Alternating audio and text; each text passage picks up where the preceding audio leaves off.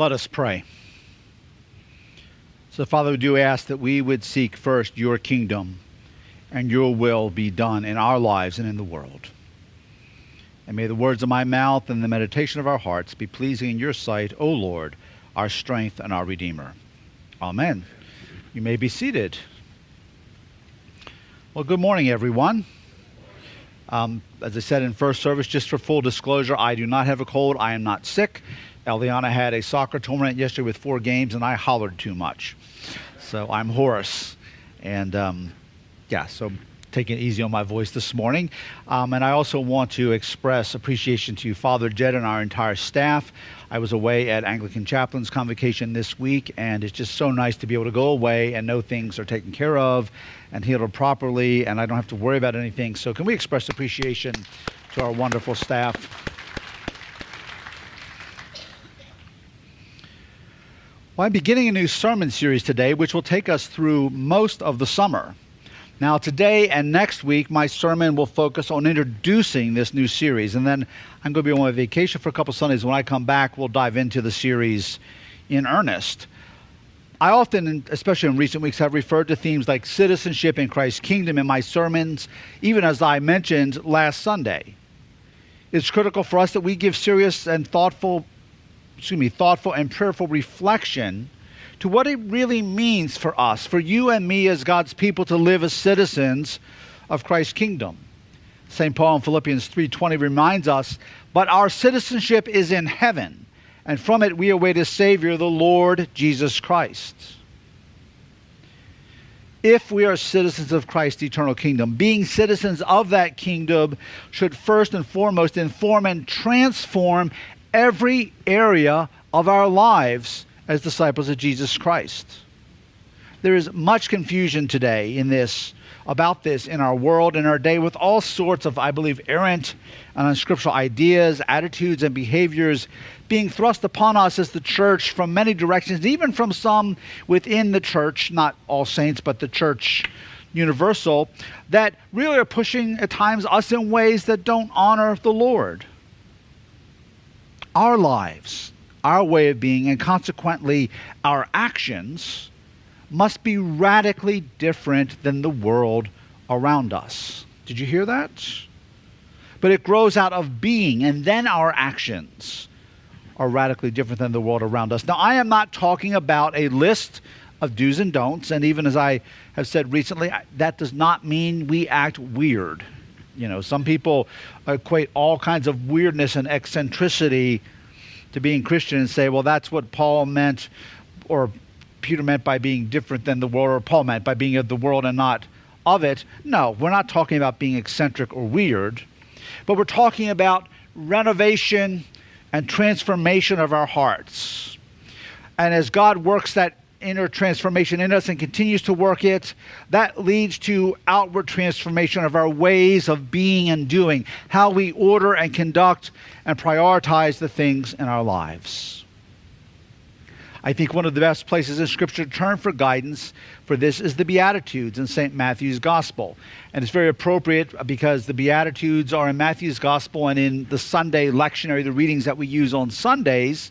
Um, we are in year A, which means most of our gospel readings for this year will come from Matthew's gospel.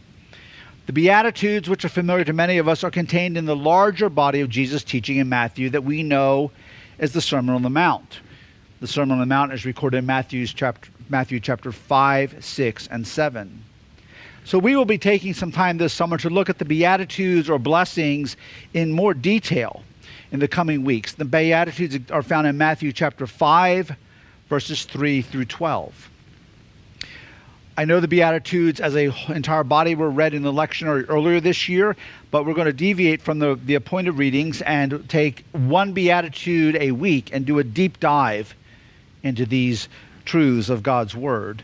And um, because of that, be prepared because when I come back from vacation, the gospel reading will be the same every week for quite some time because you will hear all the Beatitudes read every Sunday while we study this series. Let it sink in. Don't just turn it off. Let it sink in and saturate our lives. Again, the Beatitudes are familiar to many of us, but we need to be mindful no matter how many times we've read them, we've read about them, we've heard teaching on the Beatitudes. There is always more that God wants to teach us from His Word. And there is always more growth and maturing that God wants to work in our lives. So, our gospel reading today, which will be the gospel reading again next Sunday, sets the stage for the Sermon on the Mount. It immediately precedes the Sermon on the Mount and the Beatitudes. Now, the Sermon on the Mount occurs very early in Jesus' earthly ministry. The only events in Matthew's gospel preceding the Sermon on the Mount are Jesus' birth, the flight to Egypt, his family's return from Egypt to their home in Nazareth after the death of Herod, and then the very beginning of Jesus' ministry, his baptism by John in the River Jordan, and the Father declaring, This is my beloved Son, affirming who Jesus is eternally, his temptation in the wilderness, and then his call to his disciples. And right out of that, we have the Sermon on the Mount. So, Matthew chapter 3, backing up a little bit, really marks the inauguration of Jesus' ministry again, where he is baptized by John in the Jordan. We have the Spirit descending on him like a dove, the voice of the Father coming from heaven, clearly affirming who Jesus is. And then Jesus goes into the wilderness and emerges from the wilderness victorious over Satan's temptation and calls his first disciples. So, this all, and then moving into the Sermon on the Mount, is really the inauguration of Jesus' earthly ministry. It doesn't mean somehow that he didn't become God or the Son of God until that time. He has forever been the Son of God. He was the Son of God at his conception in the Virgin Mary's womb. He was the Son of God eternal in that creche in Bethlehem. But when we hear the word inauguration, I think typically for us, the events surrounding the swearing in of a new president come to mind. And a new president's inauguration speech gives insight into the priorities, directions, plans, and other things a new leader will emphasize or value. And I don't think it's out of line in one sense to think of the Sermon on the Mount like an inauguration speech, a divine inauguration speech, particularly in terms of the focus, emphasis, and key themes of St. Matthew's Gospel because the Sermon on the Mount sets the direction and tone for all of Jesus' earthly ministry, especially as it is recorded in St. Matthew's Gospel.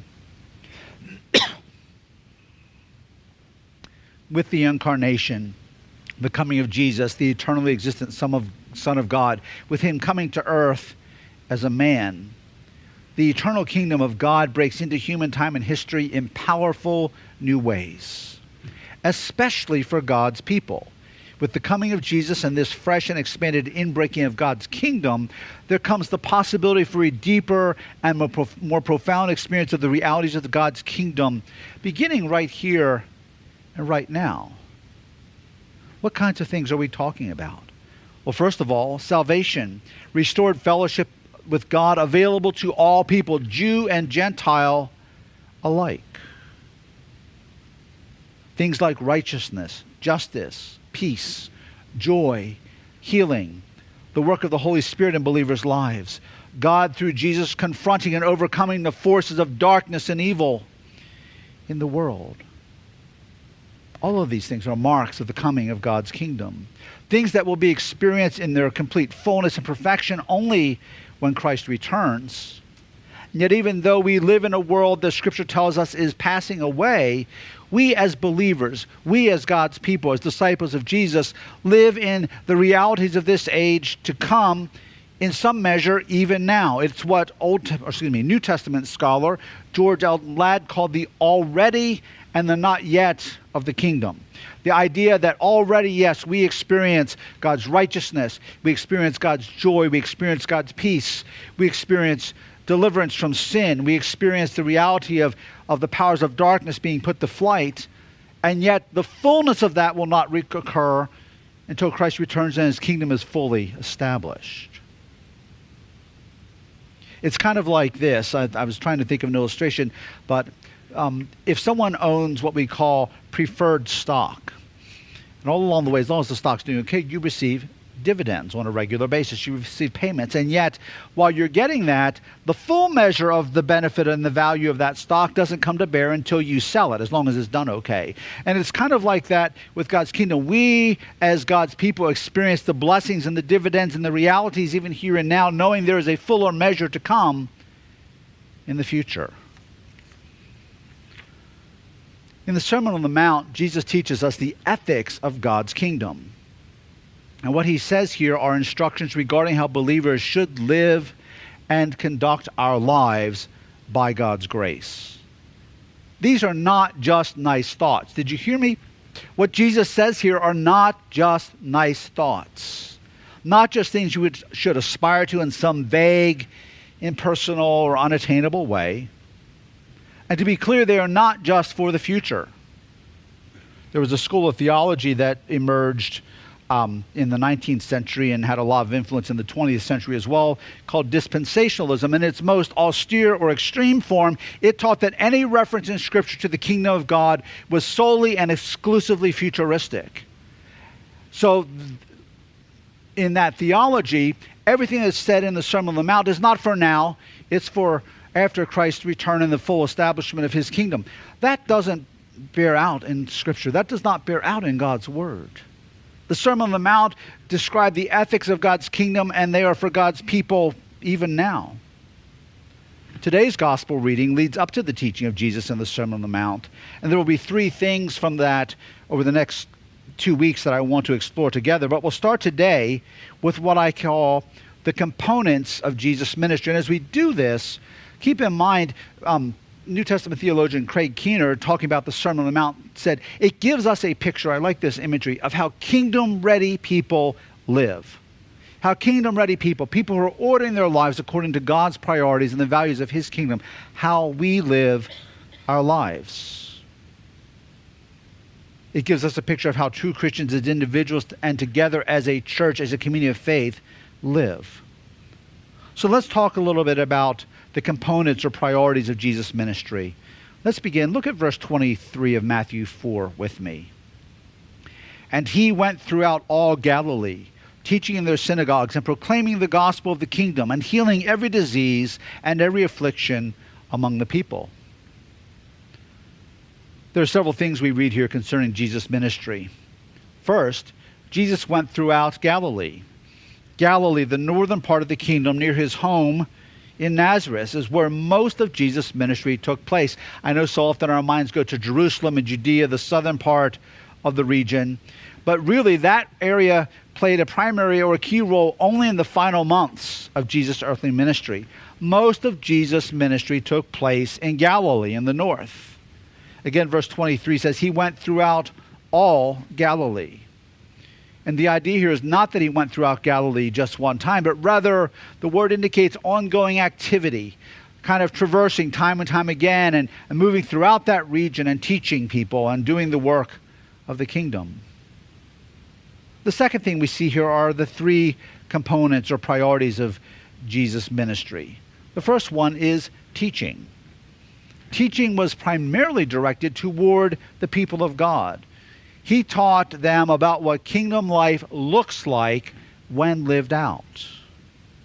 He taught the ethics and principles of the kingdom and how we live this out in a way that demonstrates our salvation and also demonstrates our heavenly citizenship. The majority of things that Jesus said in the Sermon on the Mount were teaching directed at those who were already, in some measure, his followers those who had already come to some basic level of understanding and belief in Jesus. Verse 1 and 2 of chapter 5 indicates this. Look at verse 1 with me. Seeing the crowds, he went up on the mountain, and when he sat down, his disciples came to him. Yes, the crowds were there. The crowds had gathered around, and certainly they overheard what Jesus was teaching. But Jesus sat down, and his disciples, those who already had come to him in some measure of faith and were following him, sat down and were taught by him. The focus here is on the disciples. The teaching of the Sermon on the Mount was for God's people, the community of faith. If we back up in verse 23, we read that Jesus was teaching in their synagogues. And synagogues in that time weren't necessarily a building. They could be formal or informal settings, sometimes buildings, sometimes not, often specific locations in an area where Jews met regularly to receive teaching from a rabbi or teacher. Jesus was clearly functioning in the role of a rabbi, and when he would go and sit down, folks would come to him and hear his teaching. So we have teaching. The second thing we have is preaching, proclaiming the gospel of the kingdom. Proclamation or preaching is about proclamation, declaring the good news of salvation, possibility of right relationship with God, forgiveness of sins, and the promise of eternal life and the blessings of God's kingdom through faith in Jesus.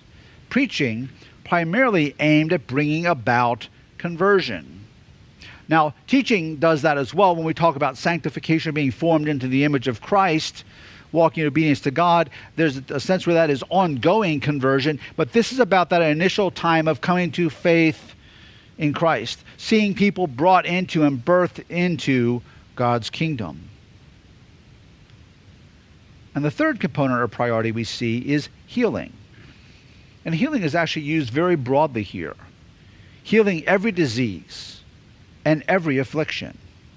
When we look at verse 24, we see a list those suffering with pain, the demon possessed, those having seizures, the paralyzed.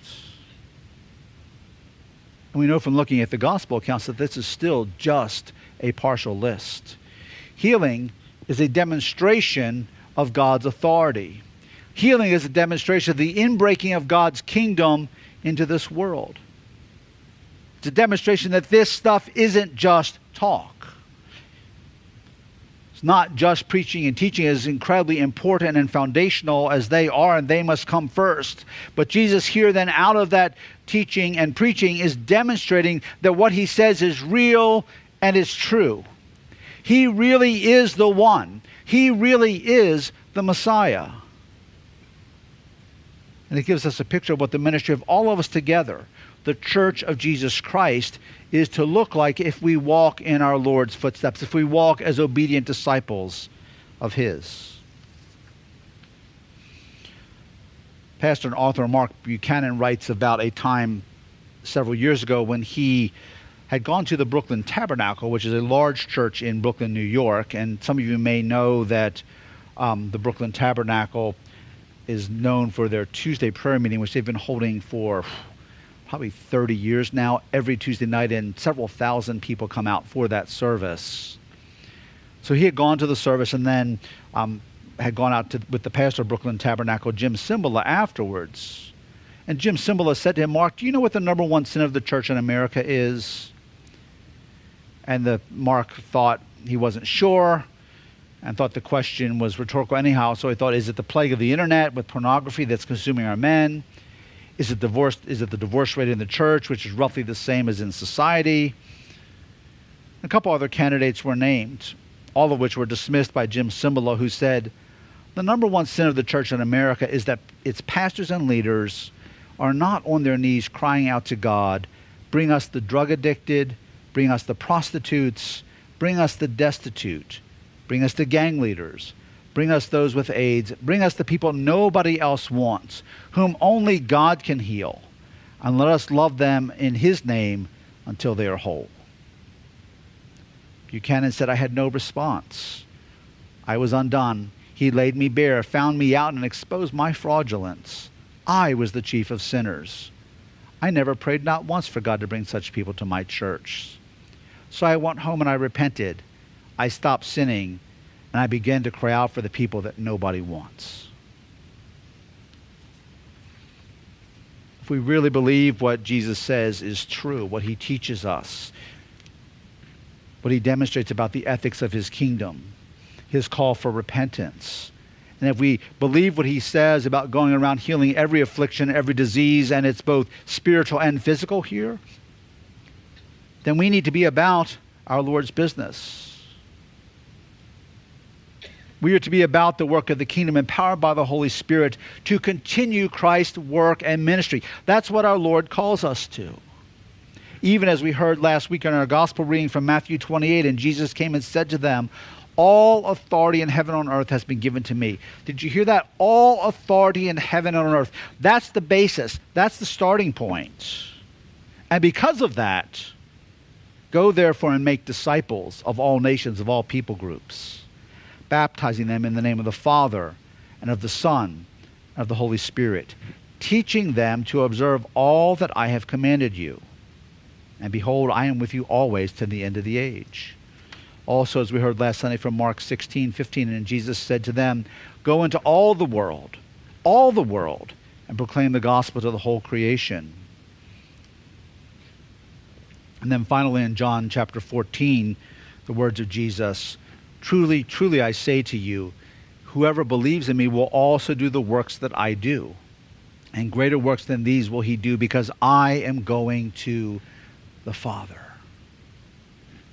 What kind of works is Jesus talking about?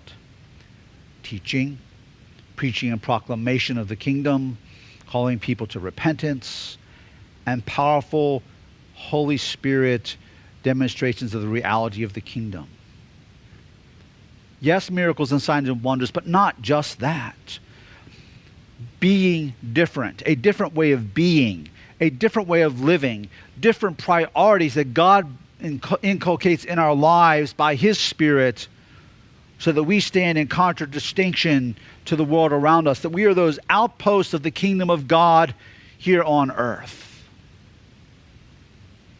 And again, the components are priorities that we need to have if we are to be like our Lord and to follow His example and walk as His disciples teaching, preaching, healing. So we begin this sermon series Let's not sidestep what Jesus is saying to us here. Let's not or let's stop if we have taking the power and the truth of the gospel for granted. We can go through the Sermon on the Mount, we can go through the Beatitudes, and again, think of those, them as just niceties or nice concepts. But the reality is, for me and for you, as we go through this series, the Sermon on the Mount should challenge us it should confront us lovingly and graciously. It should be unsettling for us at times. Not because Scott's going to beat you over the head, that's not what I'm talking about, but, but it should unsettle us as we hear the truth of the priorities of God's kingdom and the ethics and the values of His kingdom. And we measure ourselves and our lives and our fidelity to Christ in light of those. Theologian Walter Brueggemann, in his book Finally Comes the Prophet, writes this The gospel is too readily heard and taken for granted, as though it contained no unsettling news and no unwelcome threat. It is a truth that has been flattened, trivialized, and rendered inane. I pray that as we go through this series, that God will speak to all of us about places where we have somehow flattened the gospel or trivialized it or rendered it inane. And that we would repent of those things and be refreshed in our understanding and knowledge and practice of the gospel in a way that makes us those outposts, that makes us that salt and light, that makes us that kingdom of heaven culture that stands in contradistinction to the world all around us so that the truth of the gospel may go forth and that God would continue his good and gracious work of transformation in our lives. Let us pray. So, Father, we thank you for your incredible grace, for your love for us, for all of humanity. We thank you for Jesus, your Son, our Redeemer, our Savior. And Lord, speak to us even as we begin this series. Lord, convict us and change us and transform us. May we throw the gates of our hearts and lives open to what you want to do in us and in our church. May we invite you in to do your transforming work and, Lord, even your pruning work at times. That we would not take the gospel for granted, that we would not think of the truths of your kingdom simply in theoretical terms, but that we would live more fully into the reality of being citizens of your eternal kingdom here and now. That the world may know that Jesus Christ is the Savior and the Son of God. And we pray these things in his name. Amen.